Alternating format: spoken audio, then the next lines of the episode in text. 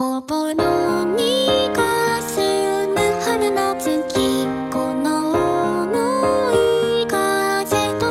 迎来到夫妻肺片，我是主播张弛。我是主播 Jelly。在之前我们聊机器人的那些电台里呢，其实我们预告过了啊。嗯，接下来呢，我们要聊一期关于虚拟偶像的节目是的，啊。不过要聊虚拟偶像呢，我们还专门请来了一位嘉宾，就是就是我。对接力呢，最近在工作中呢，正在探索哎虚拟偶像这样一个新的领域啊。对对对，然后听起来很高级，很洋气。其实没有。呃，我先说一下，就是提到虚拟偶像呢，在我的脑海里其实会浮现出来一些形象哈，嗯嗯比如说初音未来，嗯，对，やりびたびびんだばりたんびんらんでんだ比如说洛天依，そうなんここぐよ比如说那个半爱酱，嗯， 比如说甚至一些科幻的影视作品里，嗯。啊、比如那个这一季的呃新一季的这个黑镜的最后一集，就是讲这个一个黑心的经纪人，嗯，把一个偶像歌手给搞成了直播人儿，对，然后呢，用他的形象和脑电波，然后搞了一个虚拟的形象，嗯然后就可以照常的去出歌，然后照常的开演唱会，还可以说二十四小时不间断的工作，然后嗯。同时出现在全球去开演唱会这样子。我刚才说的这些对吧？这些都是虚拟偶像吗？或者说虚拟偶像该去怎么一个定义呢？请杰雷给大家科普一下吧。虚拟偶像其实它的定义也会挺多的嘛，嗯。但我就作为我了解到训练偶像到开始去关注它，可能有个一年的时间吧。嗯。我觉得训练偶像它其实现在比较多人会去觉得，就是它就是可能一个虚拟的角色，可能有很多动漫的这种形象，或者说是有一些这种三 D 真人的形象。嗯。那呃，现在主要的比较主流的一些，可能就是我们会分为两个类型吧，就是目前看来，一个就是说虚拟歌姬，像你刚刚说到的，像像洛天依、像初音。呃初音这样子的，他们可能是早一代的第一代的这样的一些虚拟偶像，嗯他们可能呃已经很成熟了。然后另一类呢，就是呃从一七年开始吧，其实有点从日本开始，逐渐的有一些火热的，就是这个虚拟主播。这、这群人呢，他们可能就是带着一个这种呃虚拟的一种形象的外壳，他们可能是二 D 的，可能是三 D 的，然后呢背后是有一些主播或者说一些个人，嗯、披着这个外壳去做一些这种呃直播呀，或者说是一些录播啊这样的一些形式。其实最简单的一句话的话，就是说只要是一个虚拟的形象，然后他有着自己的一个 IP 和一个人设，那我们可以理解他就是一个虚拟偶像。因为其实像前段时间你不是跟我讲。嗯，那个抖音上有很多这种动漫的这种小的 IP 嘛，啊就比如说朱小 P 什么的，啊对像这种其实我们不会觉得他是虚拟偶像，为什么呢？就更核心的一个问题就是，他可能是一个形象，虚拟形象，但他没有自己的一个特别立体的人设，他可能就是为了萌，或者说为了去吸引小朋友市场。目前的虚拟偶像其实它的受众，呃，是偏向二次元的这种宅男宅女，或者说是偏向于这种呃比较喜欢呃古风呀，或者说是呃这种呃反正就是一些小众的圈子文化的这样，对对宅文化的这样一群人，ACG 对对对，那其实我可以这么理解嘛，就是说虚拟偶像可能是一个大类，对吧？然后下面呢可能细分为说虚拟歌姬和虚拟主播这两类。对比较常见的是这两类。啊。那我们可以先说说这个虚拟歌姬哈，嗯就是像初音未来，啊，然后或者说是洛天依，嗯然后国内是不是还有很多这样子的，嗯，好像类似的形象？呃，虚拟歌姬国内还是有一些的。然后除了洛天依以外，那个言和也是一个比较比较大众，也比较大众。其实这个圈子就很小。啊，相对出圈的应该就是初音和洛呃洛天依了吧？因为他们有一些这样的歌的作品，甚至比如说什么被汪峰啊什么的翻唱过。是的，其实歌姬他们的出圈，我觉得就是说他们可能有作品被一些人传唱出去了嘛。嗯我一般会判断说这个虚拟偶像或者说这个形象是不是火，就看 B 站上翻唱的作品人数有多少了。啊，或者说我对我来说哈，嗯就他出了 B 站，你在别的地方能刷到他，就说明真的真的是出圈了。嗯，对对对，是可以这样去判定。其实啊，是的就甚至都都上卫视了，什么卫视的啊跨年联欢晚会啊，什么嗯像歌手那样的综艺节目呀什么的。对，现在虚拟像虚拟偶像什么，其实已经有开始去接这种商业化的代言，或者说嗯去线下进行演唱。像 B 站不是每年会搞那个 BML 的比赛嘛，对不是比赛演唱会，嗯然后就已经在今年开设了一个虚拟偶像的分场，就像洛天依，然后像那个言和，然后像这些比较广为人知的一些虚拟形象都去线下参加了演出，就已经很成熟了这个产业。哦，OK。其实在我看来哈，嗯虚拟偶像，特别我们刚才说的这种虚拟歌姬，嗯就是他的作品其实就是他的歌嘛，嗯或者说是他的配上他的 MV，也有一些这种比较精美的，就是说唱跳性质的 MV 嘛，嗯嗯，对吧？那就是能给我讲一下说，哎，就是这些作品是怎么制作出来的吗？其实像虚拟歌姬，他们其实都是说先有了声音库，嗯那他们会是先有嗯这种、呃声音的一些可以下载下来，让玩家也可以去自制的。然后虚拟歌姬的话，初音未来嘛，他们公司嗯可能先是出了一套这样子的一个 vocal 的一个音包，然后呢，呃，你可以去配上动画，然后它可能有一个官方的人设，你还可以可以去二创，然后可以做一些 MAD 这样的视频，然后做成一首完整的歌，然后去用这个音线去出歌吧。然后呢，呃，就是可能会有一些编程的技术嘛。那你出来一首歌过后，你可以去投稿，那大家可能就会开始去听。像初音未来的甩葱歌，或者说是像初音未来比较火的一些，都是其实呃 UP 主他们自己去创造都有可能。然后他的火是说，嗯，因为有足够多的人去喜欢他的这个音库，或者说足够多人去创作了以他的这个音色为基础的这种音乐，然后被人广为人知了，或者说突然一下红了，然后就开始逐渐的流行。那我理解其实是说，它本身官方肯定也会出一些歌嘛，对对对吧？然后另外就是说，它开源了一个这样的语音包于，开源，然后呃，就是我们这些粉丝呀、都可以去通过一个比较低的门槛去制作，获得它，对吧？然后比如说我去写一个歌的呃，比如说曲子和歌词，我都可以在上面找到对应的一些音、嗯。音调的这些发音的这些音色呀、然后去给它填上之后，对。可能一个简单的处理就会输出一首歌。是的，是的，有的时候，哎，那这个时候，比如说我制作的一首歌，嗯。但其实我的版权也是属于初音的，是吧？嗯，这首歌的版权，其实官方会非常乐意说，嗯，我会去标注这首歌它的来源作者是谁的，嗯因为呃，像像其实昨天我还看初音未来的二零一九演唱会嘛，嗯就上面他唱的第二首歌就是一个 UP 主制作的，我看弹幕上大家其实非常开心的就说啊，这个是谁谁谁制作的，感谢大大的歌。其实我觉得你要是能被官方拿去用了，其实对于创作者来说，它是一个荣耀吧。可能我不会觉得说你侵权了或者干嘛的，我会觉得啊，求着官方去用，就这样的一个感觉。啊，明白明白。嗯嗯，就这个圈子，我觉得现在大家还是比较嗯比较友好的，就是互相之间可能还没有说那么多利益的纠葛嘛。我可能就是甘愿的为公主殿下献上一首歌这样的感觉。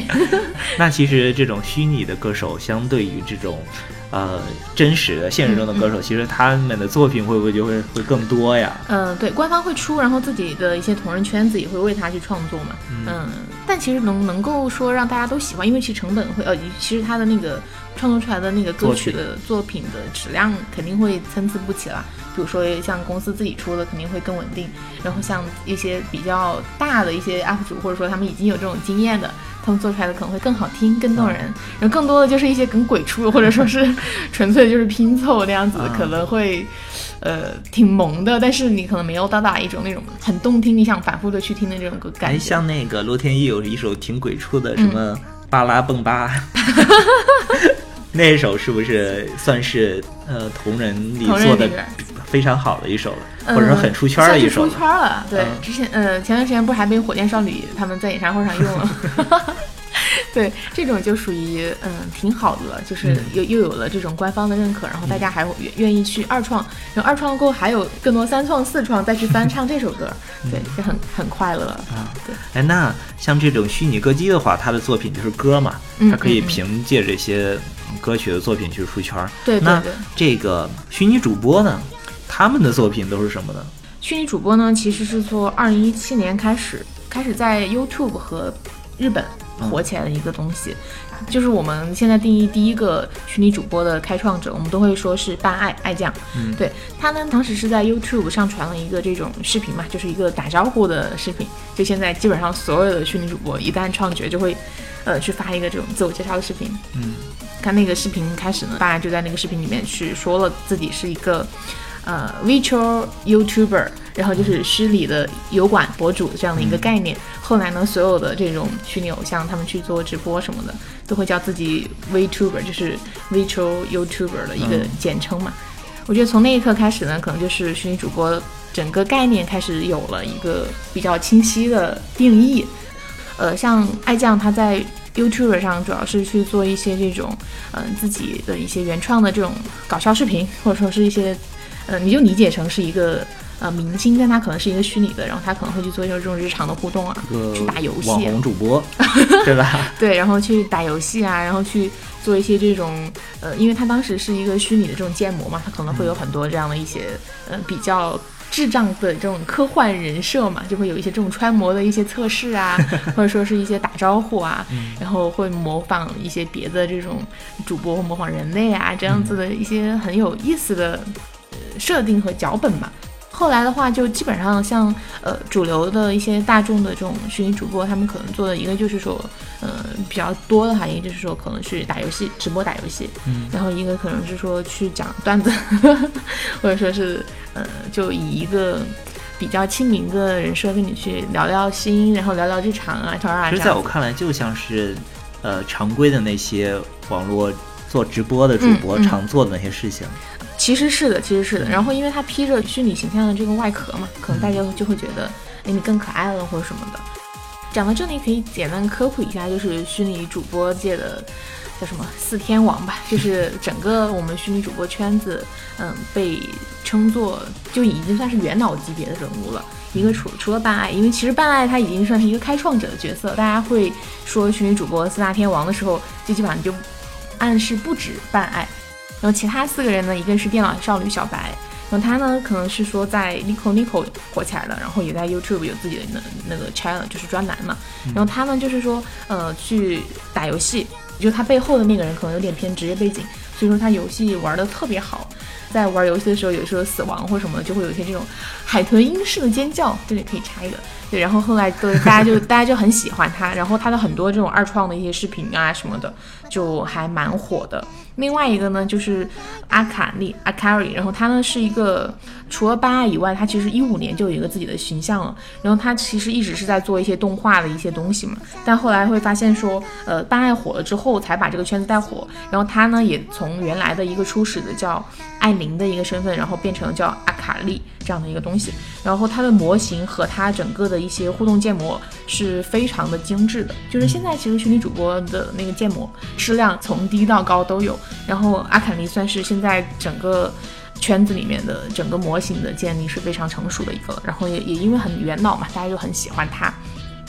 另外一个嗯很火的一个平民出生的是叫胡叔，是个男的吗？他是一个对对对，他的那个虚拟形象还是一个少女萌妹子，然后长得一对胡梁胡耳朵哈，然后但是呢，他背后的这个人其实是一个大叔，所以说就会有这种反差萌，你知道吗？声音出来也是个男性，是吧？对，就会有这种反差萌。他只是一个便利店打工的一个员工店员，然后他就自己尝试着去用二 D 的这种形象去做了一个这个形象，然后去直播嘛。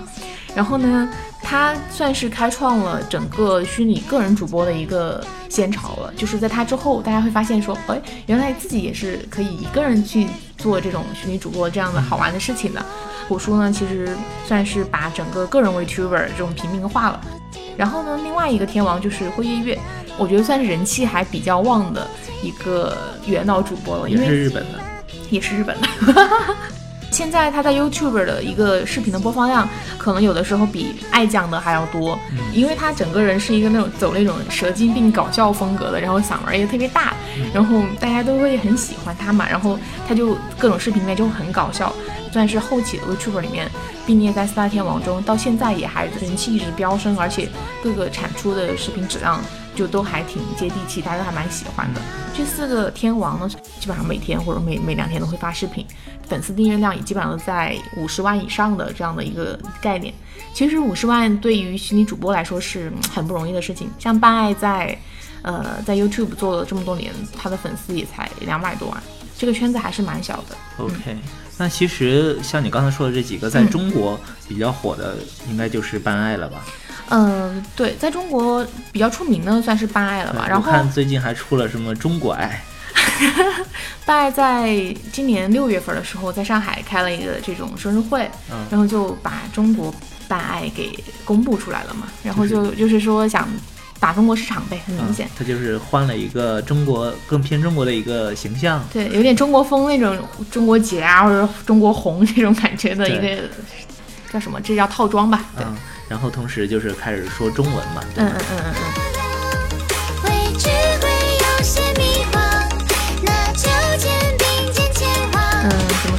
我觉得还挺可爱的，其实第一眼看，但是，呃，因为整个 VTuber 整个虚拟主播的这个文化，其实是从日本开始去起来的嘛。中国这边其实，如果你不接触我，可能你都不知道有这个东西。甚至我问了很多我在日本的一些朋友，他们可能都不太清楚虚拟主播这个东西，它太小众了。所以说，办爱在中国化之后，可能核心的一些粉丝圈层，他们也会有就褒贬不一的各种各样的问题啊什么的。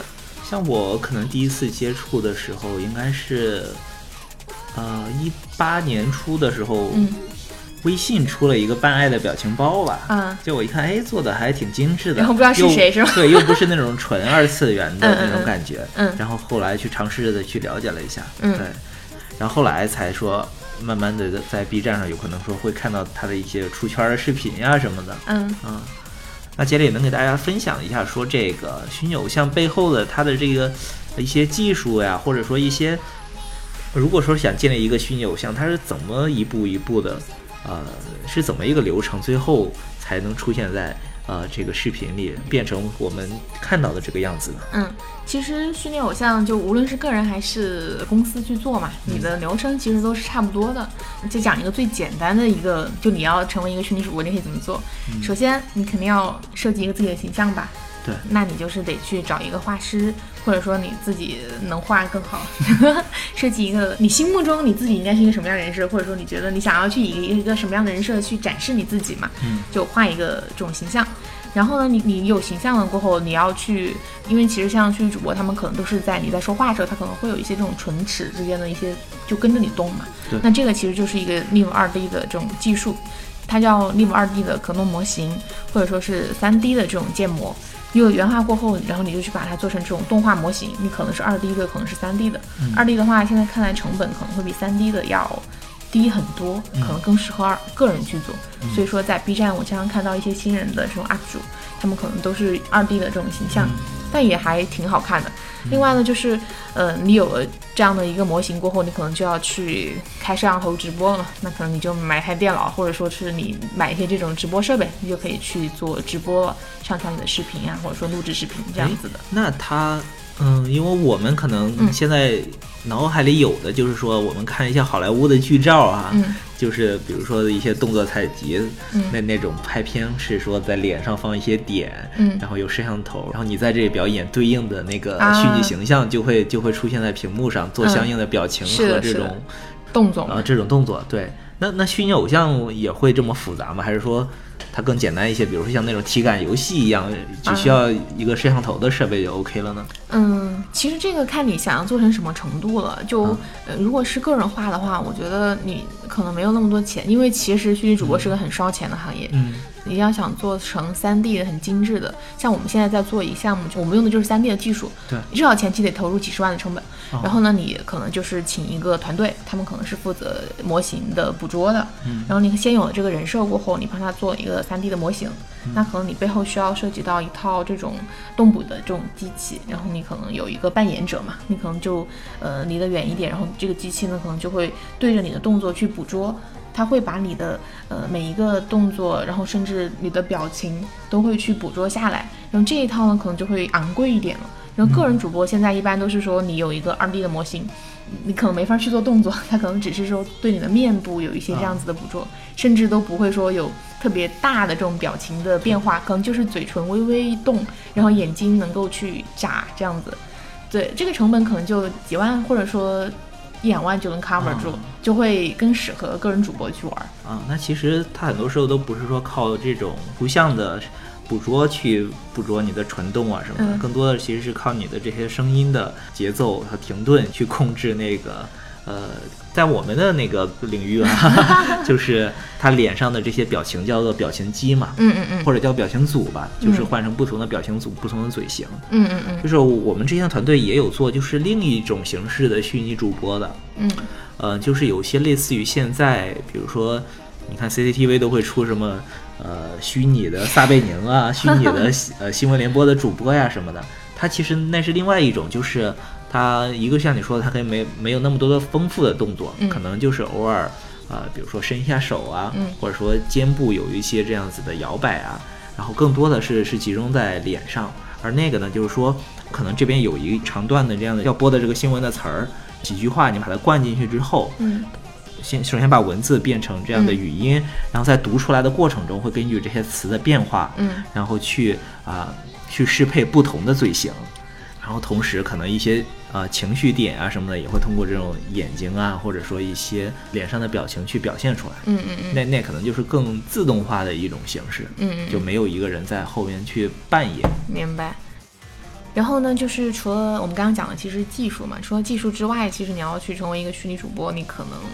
就就像你要在 B 站成为一个主播一样，或者说在 YouTube 成为一个主播一样，你的这种个人的魅力你还是得有的。因为其实我现在观察到说，嗯，你要是想成为一个这种虚拟主播，要么你会唱歌吧，或者你会跳舞吧，或者你会打游戏，那或者你就特别会聊天嘛，就会口嗨啊这种。嗯，就你要是想成为一个虚拟主播的话，就除了技术成本，你可能自己也得有一些这样子的一些长处吧。因为嗯，大家其实呃去跟虚拟主播玩，也是说觉得你有一个吸引人的点嘛。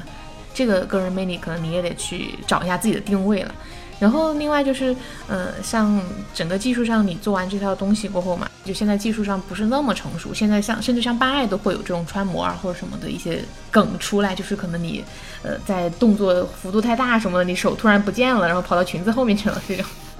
对，这种东西呢，大家其实的接受度也是挺高的。现在我看 YouTube 跟那个 B 站的直播嘛，就很多人还特别喜欢这种东西，说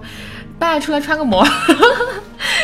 就是人人工智障嘛。对，就是我觉得，就虚拟主播在技术上，我觉得如果是个人想要去尝试的话，就不要担心说自己做不好或什么的，你就先去玩呗。你先有一张动画在那儿贴着，甚至都行。现在我看有一些那种 App，或者说有那个 B 站，现在其实也在搞，我不知道会不会之后大规模去搞，就是有一些这种你可能选一个图片，然后它可能你做一些这种服装设定，然后你就可以开始对嘴型了，就可以去说话。其实就是最简单的，就是 Apple 的那啊，对对个 Face ID 嘛，，Face ID 对，它就可以说你在 Face FaceTime 的时候，在和别人聊天的时候，就直接放一个机器人的头或者猴子的头嘛。对对对，它背后就是，其实就像我刚才说的是，好面部像是有三十三十八个表情组吧，嗯嗯嗯然后就是通过呃 iPhone，就是 iPhone X 以上的那种、嗯那种机器，通过它的那个摄像头啊，什么红外的摄摄像头啊等等嗯的，这这一组小小的摄像头就可以去做这种很精准的这种捕捉。对面部，然后之前认识一个朋友，他们就是在做这种，其实这个叫 Animoji，就是它也是一种这种 emoji 的感觉嘛。嗯那他们做这种游戏什么的，其实也开始技术上逐渐的是成熟的，而且苹果好像是把这套技术开源了的，对对对就大家是可以去自己去使用去玩的。其实刚才说的是比较基础的一一些哈、嗯，就是还有一些玩的比较高端的，就是 这些这些头部的啊，嗯就他们甚至会开这种虚拟偶像的演唱会啊什么的。哎，这种是怎么呈现的呀？嗯因为最早的时候。就是有那种特别尴尬的新闻，就是嗯什么浙江卫视薛之谦和嗯洛天依合唱，然后就是我们看电视的人都可以看到说，哎，就是电视屏幕上出现了一个、嗯啊罗天依，然后还和这个薛之谦有互动啊什么的，啊然后据说现场的人都疯了，就是感觉只有薛之谦一个人还在上面各种奇怪的动作，然后突然唱一段，然后又不唱了什么的，就是完全是这种。就是，但是我在现在去看那种所谓的虚拟偶像的嗯演唱会，嗯你会发现现场的人都是很嗨的。嗯，哎，那其实也就是说，现场他首先他是能看见的，那肯定的。对，然后甚至说有一些很酷炫的效果，嗯这玩意儿是怎么实现的呀？嗯，现在其实做虚拟主播线下的这种，一般一般是两种，就是主流的，可能它会有很多细分，我们就大概把它分成两种，一个就是像刚刚你说到的这种，呃，全息的投影，然后我们其实一般在各个场合上能用能看到像 B 站的那种。呃，BML 这种线下的这种大会，它用的就是这种叫伪全息的这种幻象膜。然后呢，就是像经常去看漫展的，你会发现现在有一些漫展上也会去放这种虚拟主播的东西。那它可能是用这种大屏幕，或者是用这种荧幕去呈现的。这两个是比较主流的两个东西。怎么去区分这两个东西？一个就是说，呃，可能我幻象膜你能看到，就是你有舞台嘛，你的人其实可以呈现在舞台的中央的，它是一个较为立体的这样一个东西。就之前什么什么周杰伦还是谁的演唱会，不还搞什么和邓丽君合唱什么的？嗯嗯嗯，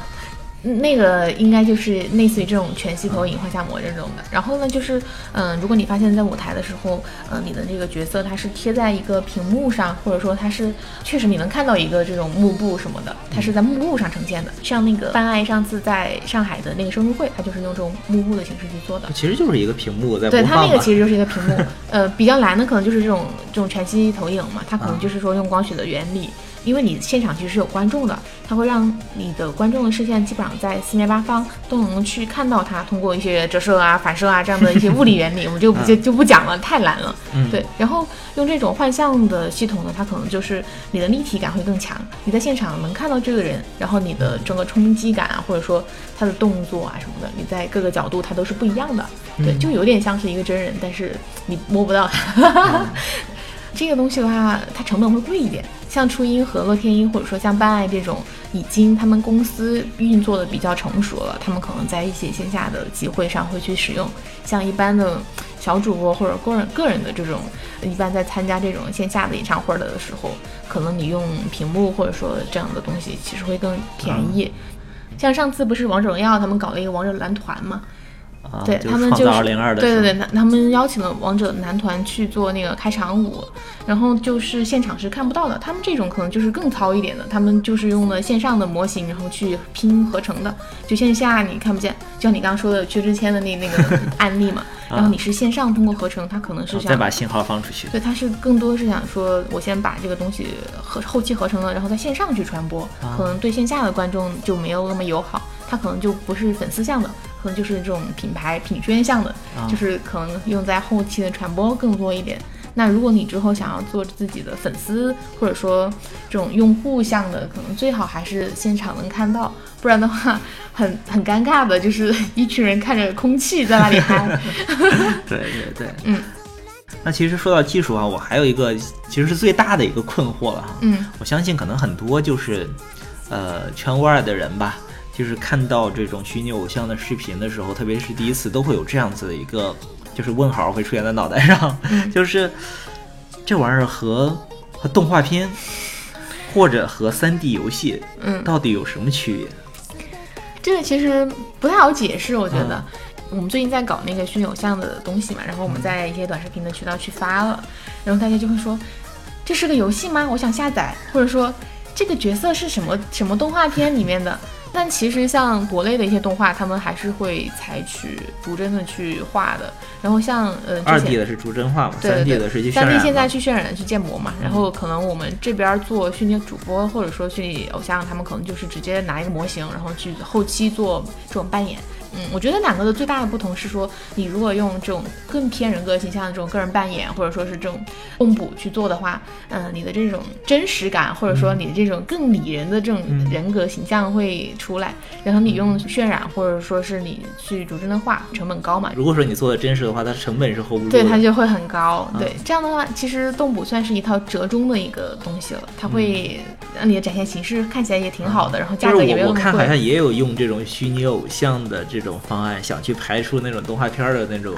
质感的，有有有两个人在演演戏的感觉。对，现在现在其实虚拟偶像这块儿，除了刚刚说到的直播呀，然后一些录播，然后线下，然后现在也在去探索更多的这种场景嘛，因为也相当于是一个 IP 嘛，就是我培养了这个 IP，那我肯定想赚钱的。嗯然后那你赚钱，可能就想能不能去上广告，能不能去 拍电视，能不能上综艺，能不能出专辑嘛？然后像出专辑呀，或者说拍广告啊。已经是被证实了嘛，像初音、嗯。像洛天依、像班爱，其实都有在接这样子的活儿。然后现在可能大家就在想，能不能去给虚拟偶像拍综艺？像那个《明日之子》第一季的时候，不就有一个就类似于洛天依一样的一个、一个一个男男性的形象嘛？嗯嗯嗯叫什么赫兹是吧？啊、对，腾讯视频当时搞的一个虚拟偶像嘛，想去做，但是呢没太出圈儿。嗯一个是《明日之子》那个节目本来也不太出圈儿，第二个是说那个赫兹的整个人设和形象也不太完美吧，就大家可能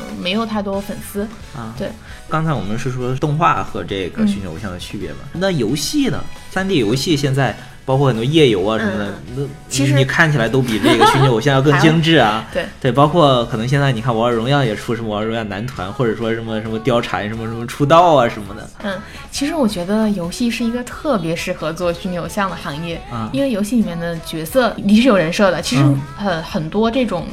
三 A 精品的这种游戏，它都是、呃角色上或者故事，然后世界观的设定上是完整的。嗯像那个王者荣耀嘛，然后还有一个就是最近一个比较火的音游叫梦幻歌姬，然后它是一个女团这样的形式，它现在已经在 B 站上出这种虚拟偶像的这种呃综艺了。嗯呃，然后他们其实就是就是把游戏里面的虚拟形象角色抽离出来，然后去给他拍节目，然后让他们去做演唱会儿、去唱歌。呃，然后我觉得游戏吧，就是一个特别适合抽离出来做虚拟偶像的一个嗯品类吧。我们这边其实之后也在想，怎么去让虚拟偶像能够跟虚拟游戏里面的游戏里面的这种虚拟角色更好的互动。它的区别真的不太好说。哦，其实我刚才听你聊了这么多哈、嗯嗯，其实跳出来我有一个这样的感受啊，嗯就是其实你不管是在动画片、影视作品，还是在游戏里，嗯就是他那些虚拟形象，嗯他是有一套自己的世界观的，嗯他是生活在那个世界里的，嗯他必须得接受那个世界的人设、那个世界的一些准则。嗯嗯嗯然后，而这个虚拟偶像，嗯他是像所有的，或者说虚拟主播吧，嗯他是像所有的这种网络主播一样，他是生活在我们这个世界里的。就是嗯你，你比如说那个什么叶修，对吧？呃，他来到我们世界里，在我们世界里跳舞，在我们世界里打这个王者荣耀，嗯。他这个虚拟偶像的形象火了，他就会影响到很多、呃原来作品的粉粉丝会觉得，哎，那那叫 OOC 了嘛，对吧？嗯。就是完全不是以前那个倾向，所以说我觉得可能很多这种呃传统的动画形象和这个游戏形象之所以嗯不像这种原生的虚拟偶像这么火，或者说那么放得开，也是有有有原因的。嗯就是它可能会损害它原有的这个、嗯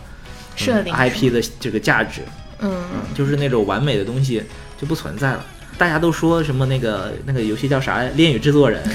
叫什么李泽言、白起怎怎么不出来做虚拟偶像啊什么的？嗯呃，做虚拟主播啊，那那可能就一下破坏了自己的那什么霸道总裁啊，什么什么的那那种形象。那以后他再出游戏的时候，可能大家对他的感官也就不一样了。嗯，其实我反而觉得你刚刚说的这个人设和世界观是一个挺好的东西，就是你省去这个东西了。因为现在像已经很火的一些虚拟主播，他们都是有，其实他们会给自己设定世界观。像八爱的设定可能就是说，他是一个 super AI，嗯它会告诉你我是一个 AI。但是呢，他会加一句说：“我是期待跟人类有更多的羁绊，然后跟你们做朋友的。是啊，但这个是人设嘛，嗯但也恰恰是说他的这个人设碰撞到了我们现在的这个现实社会中，你是知道我和他是在同一个世界里的，嗯嗯嗯。而不是说那个像叶修，他是在在那个世界里的，我是在这个世界里的，啊 我们是一个仰望或者说欣赏的一个关系。对，嗯，对，这可能是一个，就是因为呃，我们在做人设的时候，像我们后续做的内容，我们都会尽量的去不偏离这个人设。那你在游戏或者在这种剧本，就像叶修或者说你刚刚说的王者荣耀李白，他已经有一个自己在那个世界里面的人设，大家可能对你有一定预期了，对你再去做一些比较大的突破，可能是很难的。这个可能也是之后怎么去跟游戏的这种 IP 结合的一个，我觉得可能是一个挺好玩的一个点，怎么去能够既能让游戏用户觉得哎挺像的，然后又能让普通的用户觉得我还能接受你。之前不是他们出那个王者荣耀，他们出蓝团过后，他们也搞了一些直播啊，或者是出音乐这样的东西嘛。我觉得看评论区，就一个是有一群粉丝会说，嗯，我的李白哥哥不是长这样的，或者说他会觉得你的建模太粗糙，或者他觉得你这个服装穿的不太对，啊对，你声音不太对。对，然后另外一批人就会觉得说，哎，挺像的嘛，然后也觉得挺开心的。我的李白哥哥居然还能够以这样的形式跟我见面嘛，他可能会是很期待、很雀跃。嗯对，怎么样去平衡这两两部分用户，然后尽量的让好评盖过差评，我觉得是一个比较难去做到的。现在国内的这种虚拟偶像公司，或者说现在其实国内基本上没有太成熟的虚拟偶像的这种产业链了，这个东西可能还得逐渐摸索吧。像日本已经跑了两三年了。嗯呃，现在国内也就 B 站开始，我看已经开始在行动了。B 站其实在去年第一季度已经开始去，呃，各种引入国外的这种虚拟主播，然后也在国内去帮一些新人的虚拟主播做一些宣发吧。其实，嗯然后他们也开始搞虚拟主播这种线下的见面会，或者说是联动的这种节目吧。就看一下数据，其实 B 站基本上现在已经有接近六千多个虚拟主播在 B 站开播了，是不是没发现？没有，对，然后观看的人数也基本上接近千万了吧？嗯对，这个盘子开始逐渐的变大了，然后我是挺开心的，因为我觉得 B 站开始在一个领域去集中的出力的话，就说明它可能在我国的这种二次元文化、亚文化里面开始会慢慢的像一颗小星星一样开始铺开了。嗯对我还是蛮期待的。嗯，OK。还有一个话题想聊一下哈，嗯就是说，呃，像我们刚开始的时候举的那个例子，黑镜当中其实是一个现实的偶像歌手，然后被这个经纪人改造成了一个虚拟的偶像歌手，对吧？嗯嗯那我们就可以对比一下，说这个虚拟偶像和我们传统的这种现实中的偶像比，它的好处是什么呢？一般其实像呃虚拟偶像受众们，他们都会觉得说自己粉的呃这个角色他是不会老、不会累、不会有绯闻的。嗯对对对，呃，上次看那个初音未来的演唱会，我是线上直播看的，就会有一些弹幕说：“真好，我老婆唱那么多歌也不会累，我也不会心疼她。”就是我觉得你你如果是一个真人的歌手，你肯定会涉及到一些时间、或者说身体、或者说年龄的一些因素嘛。那你可能如果是一个虚拟的形象，你真的能够活一百年的，就你可能一个像现在国内的这种歌手是偶像嘛，他们的生命周期肯定有一个很短嘛。对，可能几年、长一点的二十年，我觉得算是极限了。对但虚拟偶像像初音未来，从零七年到现在已经十多年了吧？对，但我觉得他在我的心目中，就是我已经永远是那么我已经长了十多岁了，但他好像还是那个最开始的形象，啊就属于啊，你就永远会觉得那是一个很美好的存在。哎，我觉得这个就很像那个卡梅隆当时说那个嗯阿丽塔，嗯说他为什么想用一个就是这样的完全虚拟建模的这样的一个形象，对吧？CGI 的这样一个形象去做，而不是选一个演员。嗯其实他就想说，这个战斗天使这一个系列，我可能是想希望做成一个大作，嗯对吧？可能是绵延二十多年的一个大作。我用这样一个虚拟的偶像，他首先他不会像小罗伯特·唐尼这样因为年纪大呀，一个什么而退休，对吧？嗯而且他也不会说因为各种绯闻呀什么的而遭到观众的抵制，嗯这这这个就很安全嘛。嗯，我哎，我觉得这这是有一个相通的地方啊。我觉得也也是吧，也可以这么说。对，哎，但是说到这儿，其实就有点矛盾了哈，嗯就是因为最近我关注的多了一点，我发现有一个概念是粉丝圈最近吵得比较凶的，就是中之人。嗯。就是先先给大家介绍一下中之人是什么意思吧。其实中之人呢，就是讲虚拟偶像或者虚拟形象它背后的这个配音的角色，或者 CUV 啦，可以这么去更普通的讲。不，他是配音和演员是两两个人吗？还是说呃，中之人一般是讲的配音的这个人，就配音的，就是 CV 音源类。那去表演的那个人？表演的那个人可以，可能是这个中之人，也可能是说工作人员，或者说一些其他的动作演员都有可能。对，因为其实像你去配音，但你同时要去演动作的话，你可能会比如说在动捕式的时候会出现一些就太夸张，或者说太那个的话，可能不太好去呃不太好去控制。对，啊，对我们可能现在呃也较为流行的说是你先去配音，然后配完音过后动捕，再根据这个音乐去表演，它可能会可控性会更高，而且你可能像你在配音的时候，你可能会手舞足蹈或者说手足无措，但你再用动作人员去演员去表演的话，可能它的效果会更好一点。啊，那那但是像那种直播的时候，呃，直往往是一个人吧？呃直播的时候其实一般都不会有太大的动作了，可能就是一个人他就露一张脸，然后用这种二 D 或者说那那像你刚才说的那种，就是打游戏也特别好，声音也特别好听的，其实是一个人。对对对哇，那那挺像的。对，其实你要做成 top 的主播，你一定是有有有一定是要有个人魅力的。啊我觉得现在呃中之人其实刚也讲了，就是背后的那个配音的角色，就是背后的那个灵魂嘛，就是那个灵魂。像拜爱或者说像嗯国内的一些小溪，我还蛮喜欢背后的那个灵魂的。其实我就好奇了，嗯嗯嗯就是其实我们如果说真的去查的话，是可以查到说这个初音未来或者洛天依他的那个发音人啊，嗯，他那个音源最早是来自于谁的？对。但是为什么我们都不知道办爱的中之人是谁呢？刚刚说的虚拟歌姬，他们会去公布，因为你用了人家的声线，你公布出来算是对人家的一个尊重。嗯，像虚拟主播的话，其实现在业内比较不成文的会去隐藏中之人的声音，因为大家还是希望说粉丝们能够爱上的是这个形象，是这个班爱这个角色。爱上的这是一个统一的一对，他希望你爱上的是拜这个角色，然后他希望你爱上的可能是刚刚说到的一些，比如说灰月月啊，然后像猫公啊这样的一些形象吧。嗯他不愿意说你去过多的去揪出背后这个人，也是因为说像你刚刚说到的嘛，公司可能更多的是希望你能够爱上这个 IP，可能、呃的确配音中之人也是有局限性对，的，而且像我们刚才说的，可能人会老啊，人会对，声音会变会出，绯闻呐、对对对，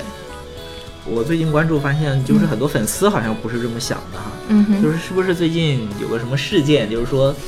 呃，办爱的那个什么中之人换了呀什么的，后来就有些粉丝要什么抵制现在的办爱，要什么嗯，这个算是找回初始爱还是什么零一号爱啊什么的啊，这个是最近圈子里比较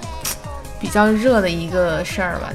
呃，其实你想，当一个 IP 在已经有了几百万粉丝基础上，已经开始有一些很成熟的商业活动的时候，公司是肯定想把这个盘子越往越来越做越大嘛。嗯，然后就涉及到说，你可能在日本已经不不能够去满足了，可能我还想去拓欧美市场，嗯，中国市场对。那到中国市场，你不可能说让人说日语吧？然后中国人肯定不会。第一是你要说日语，你想打中国市场就是有门槛儿的，对你可能就只能吸引那一部分人了。所以说他们在上海就是六月份生日会的时候公布了中国爱嘛，嗯我觉得这个还能理解吧。然后就在中国爱之后，大家就会发现说，呃，诶，其实中国爱已经是第四位办爱的声优 CV 了，大家能听出来吗？后来发现说，为什么开始 B 站或者 YouTube 的一些视频，第一位初始爱，我们叫初始爱，或者说叫一号爱嘛，一号爱的这个声，呃，他的视频内容或者说他的一些作品越来越少了，甚至放出来的有一号爱的视频都是成年老视频，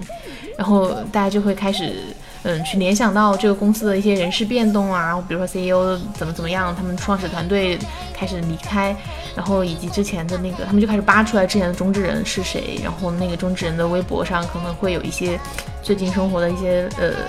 博文嘛，不是不是微博了，Twitter 上可能有些这样的一些最近也没有控诉，工作不如意，对，可能有抱怨一句，在深夜凌晨的时候抱怨了一句，然后秒删了，但是还是被粉丝发现了嘛？对，类似于这样的一些蛛丝马迹呢，大家发现说其实是就是他们大家背后的公司就是叫 A 八，然后他们可能像。呃，逐渐的去稀释一号爱的存在嘛，因为呢，一号爱可能，呃，很元老级别，他可能要的薪资啊，或者说是他想要的一些东西会更多。虽然我觉得是挺合情合理。本来就合情合理哈，但是可能嗯公司那边领导层会觉得说没必要，我可能再去培养两个接班人，或者说是去模仿一号爱生，替就能够让对就能够让我更稳定的运营下去嘛。所以说，就逐渐的去把一号爱的他的作品或者他出面的机会开始变得越来越少，然后粉丝们就会发现说，哎，我能接受你去多几个人，然后让一号爱减轻一点负担，因为其实像八爱他的产出频率是很高的，我有的时候发现他一天能产几条视频，就很累。他们觉得你可以找个二号、三号，甚至中国爱，你来去帮八爱分担一点工作量，让他能够更轻松，我觉得没问题。但你完全不让人出镜，你这就就是什么，叫叫什么封杀、冷藏、雪藏、雪藏，对，冷藏什么鬼？打入冷宫。对，然后粉丝就不乐意了嘛。而且其实像办爱的核心的粉丝，可能真的是从办爱的第一条视频到后来的这种逐渐培养起来的，他对声音的一种敏感度，以及他是能分辨出来的。嗯所以说他会觉得我不开心了，因为我觉得我喜欢的是办爱，但我同时也是因为喜欢办爱的那个形象，那个人设吧。因为我觉得现在我会发现说，你其实被配音演员他是可以去模仿你的声线的嘛，但是你的一些微表情，或者说你的一些，特别是在你玩游戏的时候，你的这种状态，比如说你突然一下受到惊吓，你的一个反应应该是怎么样的你的演绎是怎么样的，其实呃玩家还是能够很明显的感知的，就等于说你虽然还是办爱的这个样子，但是你已经不是一号爱的表演了，而且你可能逐渐都没有一号爱的存在了。灵魂换了，对我玩家就会觉得说是一场阴谋嘛，所以说最近 本来 B 站的粉丝吧马上要破一百万了，然后就号召着粉丝们一起去取消关注，然后点彩视频已经从九十八万接近一百万的这个数量级跌到了八十万左右，就已经呃我觉得很惨了。对，我觉得这地方是一个很矛盾的点啊，因为嗯刚才我们聊说这个和传统偶像比的优点，就是说你可以 不受背后的这个人的控制，或者说是这个人的这个生老病死的这样子的一个影响吧。嗯，但是，呃，好像现在的体现出来的就是，嗯，粉丝们还是很敏感的，还是能感受到的。嗯，还是认人。对，就是或者说粉丝们也是分两派吧，就有的人是喜欢的外围这个皮嘛，嗯有的人是喜欢背后的这个灵魂，或者说是他会意识到背后有一个这样的中之人。我觉得是因为现在虚拟主播，像虚拟歌姬就没这个问题，因为他不需要人扮演，嗯对，因为已经完全完全电子化了。对，然后你有人的扮演或者说有人的存在，嗯那你肯定就会有人的痕迹的。你不可能说，呃，每一个中之人他都能模仿的那么到位，甚至你，甚至我看二号、三号他们的一些语气或者他们的一些口头禅什么都可能会有一些不太一样。这块儿的话，呃，粉丝们他们提出了一个诉求是说，你可以换 CV，你能不能比如说你的衣服上稍微有点变化，像中国爱这种，你可能变一个换套服装，或者说你能不能嗯有一些区分，可能你蝴蝶结换个颜色，这样子大家可能就会觉得说，那我我在同时，我就会觉得是，呃，那就变成追一个女团了嘛。对，大家会觉得说，那这样的话，我可能会觉得会更心里会更好受一点。但我也会想，可能是因为粉丝们也没有找到更好的一个，他们也不知道该怎么去做嘛，他们可能想了一些主意。但可能我其实是觉得，如果你换一个 CV，换一套皮的话，嗯成本是很高的，而且是不太有利于这个形象去统一的去做嗯品牌宣发的。其实我如果从我个人的角度上，我还是嗯比较支持说这种团队性质的，嗯嗯嗯，然后当然你可以是适当的用一些技术手段去模糊每个中之人的这种声音啊，包括你说的一些其他微表情方面的这、这些的差别，嗯，然后最后去营造出的是一个这样子统一的形象，还是很重要的。哦我觉得是很重要的。嗯，一百万的办爱粉丝，你一旦开始分流了，可能你的视频的播放量大家就很明确，我就喜欢一号的，那可能二号、三号的他们作品可能就无人问津了。这个是很明显会做，肯定会有这样的问题出来的。嗯对，嗯另外就是之前其实像因为有人的存在嘛，可能一些因为这个行业可能还是。你懂的，就日本公司就会涉及到很压榨嘛。之前社畜，对，之前还出现过一些这种虚拟主播他们的这种叫游戏部事件，就是讲的一些这种主播开始讲自己被呃上司这种疯狂的压榨时间，然后嗯就可能每天休息不够，而且还涉及到这种性骚扰的绯闻啊什么的。嗯呃，怎么说呢？就有人的地方，就一定不会是特别纯粹的。所以说还是初音未来比较纯粹，是吧？对，好吧，那其实聊到这儿也差不多了哈。嗯还有什么想给大家分享的吗？呃，我这边就是觉得大家可以多去关注一下，就是现在 B 站已经是一个挺成熟的虚拟偶像的这种圈子了。我个人比较喜欢就是日本的一个企划，就是他们做的那个白上吹雪，然后猫公日向，然后啥啥啥？呃，就是一些 ID，大家可以去搜索一下。怎么说呢？我觉得我喜欢虚拟偶像，是因为我觉得真的是让你在闲暇时光，你可能打开他的视频，你看你会觉得很快乐。现在像很多日本的社畜或者中国的一些这种年轻的二次元宅男们，他们可能在做着自己的工作的同时，可能放着虚拟主播的这种聊天的两个小时的聊天的直播，然后当成这种白噪音，然后去呃生活。你会让你会觉得虚拟主播对你的陪伴其实是非常有这种情感归属的。就像呃追星一样吧，嗯可能如果你是一个人在生活的话，那虚拟主播其实能够给你起到非常大的情感的支撑。也希望虚拟主播这个行业能够在中国，我真的很希望它在中国能够火起来。办爱的中国爱已经是被网易接待了的，就网易在去做这个运营企划嘛。我本来很看好的，但是我现在觉得网易做的有点烂。那中国还有一些其他的，呃，你个人比较喜欢的吗？嗯，我现在就很喜欢那个啊，就是虚拟次元啊，就我们现在也在跟他们合作嘛，就是他们也是 B 站上第一个投稿虚拟主播视频的，叫虚拟次元的小溪，大家可以去搜索一下。对他们有两个虚拟形象，然后就是抖音上有一个叫 Momo 酱的，他们也是人格和人设我还蛮喜欢的，嗯就是国内目前做的很好的，嗯，其实就这几家，他们可能粉丝量或者说他们产出的频率会比较稳定。另外的可能一些小作坊质量比较不稳定吧，而且可能数量也比较少，也是希望慢慢的这个成本能降下来，可以让更多人能够参与。现在能玩的也就是公司级别或者说是企业级别的了，个人项的很少。我之前关注了一个 B 站的这种游戏区的主播，叫养局长嘛，然后他也开始有自己的虚拟形象。他可能在直播的时候，以前是不露脸的，或者现在拿了一个这样子的一个虚拟形象在那边，大家就会说，诶，局长什么意思呢？然后大家就开始猜嘛。然后我看了一下，有好几个主播都开始逐渐的去做这样的虚拟的形象了。这个其实是对主播行业来说，或者说直播行业来说是非常有正能量吧。对，我觉得挺好的。就我没没长那么好的颜，我就不能直播了吗？对，然后很多可能你声音条件好，但是你可能自己对自己的颜值不自信的，或者说你呃打游戏打得好，你可能呃觉得自己声音不好听的，你可能都能通过这样的形式去做一些改变，然后能够我觉得能够让直播这个行业有更多的想象力吧。就先分享这么多，然后之后如果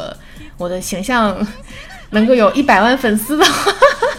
给大家分享第二期我们虚拟主播行业的进展和变化吧。好，OK，那今天的节目就聊到这儿了，好呀，拜拜，拜拜。